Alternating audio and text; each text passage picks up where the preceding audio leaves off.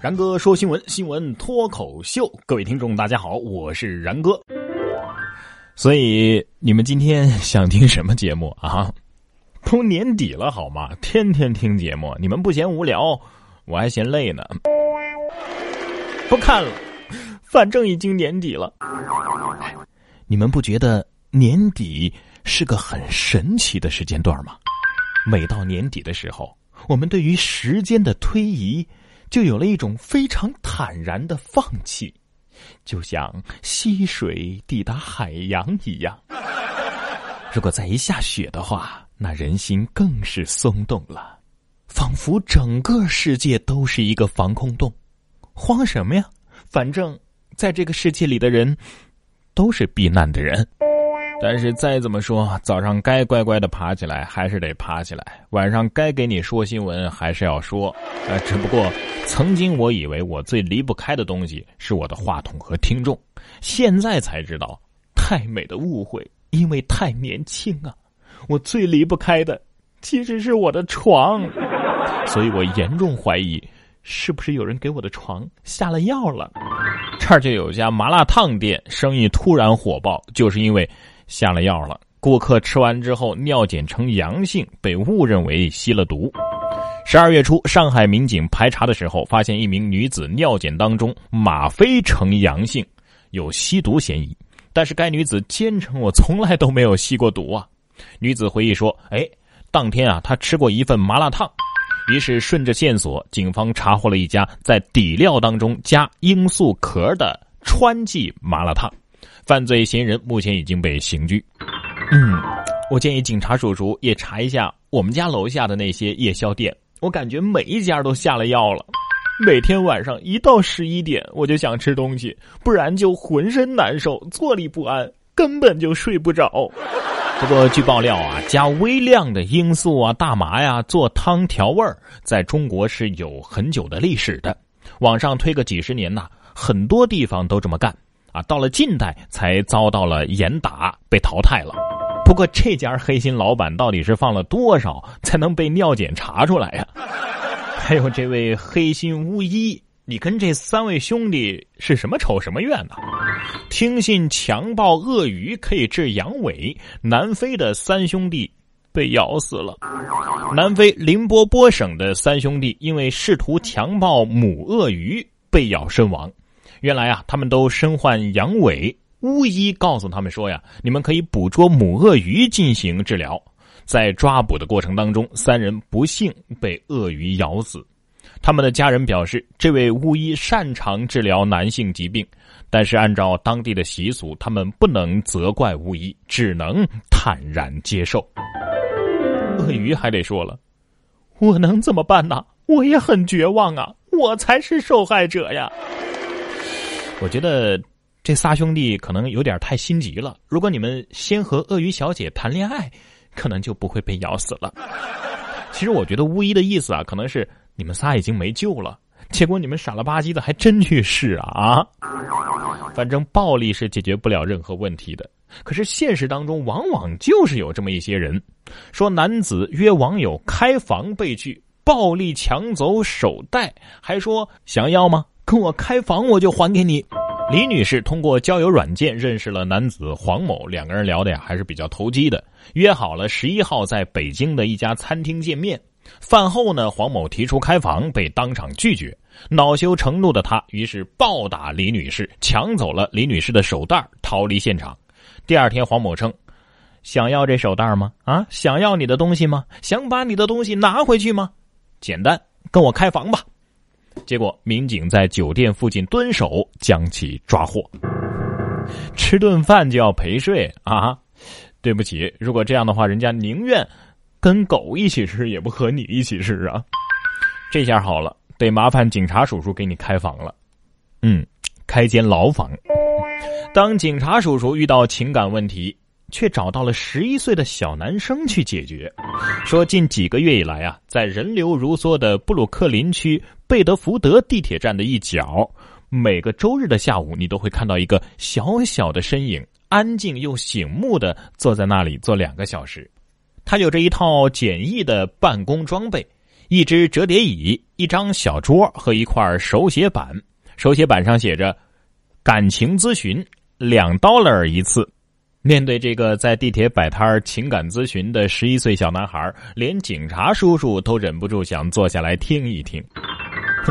厉害了，我的弟啊！哎，你是不是来中国的天桥考察过？小小年纪啊，十一岁就已经阅人无数了。你才不是一个没有故事的小男孩啊！看看人家，不像你，都二十一岁了，还只知道在地铁口摆个碗，上面写着“求十元车费回家，好人一生平安”。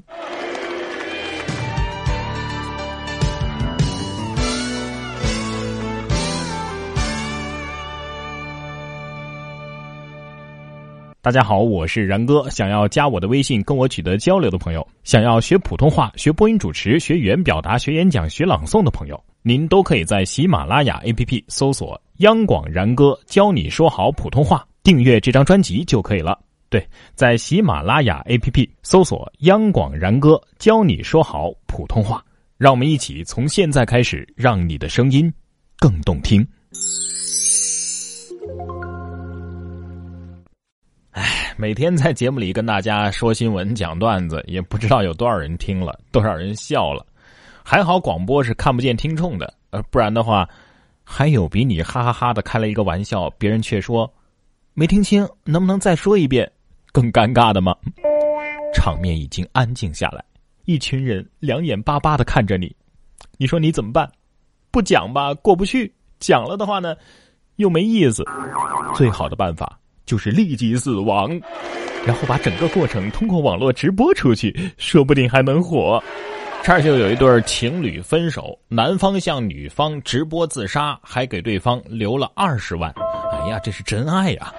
四十四岁的女子和五十二岁的男子相恋十年闹分手，男子留给对方存有二十万元的银行卡，还发短信通知女方收看他的自杀直播。女友是赶紧拦车报警，警方及时赶到救人。当男子把安眠药片倒向喉咙的那一瞬间，民警一把打掉了。当男子把安眠药片倒向喉咙的那一瞬间，民警一把打掉。各位听到这段话的时候，你没有感觉这画面感就像是在看韩剧的慢镜头一样吗？不过哥们儿，您都五十二岁了，哎，大家能想象吗？年过半百了还玩直播自杀，也是够洋气的了。就不能像我一样成熟一点吗？啊！感谢老铁送的火箭啊，抱拳了啊！呃，谢谢王婶送的跑车，么么哒。有的人呢，网红人生就此开启；有的人从未想过当网红，却红遍全球。普京谈特朗普，除了俄罗斯人，谁也不相信他能获胜。普京二十三号在莫斯科举行年度记者会，他认为特朗普获胜是因为他受到社会情绪把选举攻势持续到了最后。除了俄罗斯人，谁也不相信他能获胜。而且普京说到这儿的时候啊，还露出了一丝意味深长的微笑。不过我觉得普京说的不准确啊！如果你上知乎的话，你就会发现大家一年前就知道了；如果你去四川的话，你也会发现四川的父老一直都是支持老乡的；如果你熟读唐诗三百首，你也会发现李白几百年前不就预言过了吗？不过最靠谱的还是我们的义乌小商品市场，世界上有啥大事儿他准一早就知道了。正所谓义乌，义乌世界之都。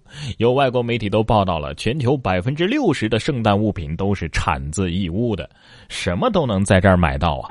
根据德国《明镜周刊》网站的报道，全球百分之六十的圣诞物品都产自小商品世界之都义乌。盛夏的时候，义乌的圣诞树工人们就开始住宿、缝边、喷漆，马力全开的投入到生产当中。圣诞前夕，约一千个装满圣诞物品的集装箱从这里发往海外。这个难道你们不知道吗？义乌就是圣诞老人在神秘东方的家乡啊！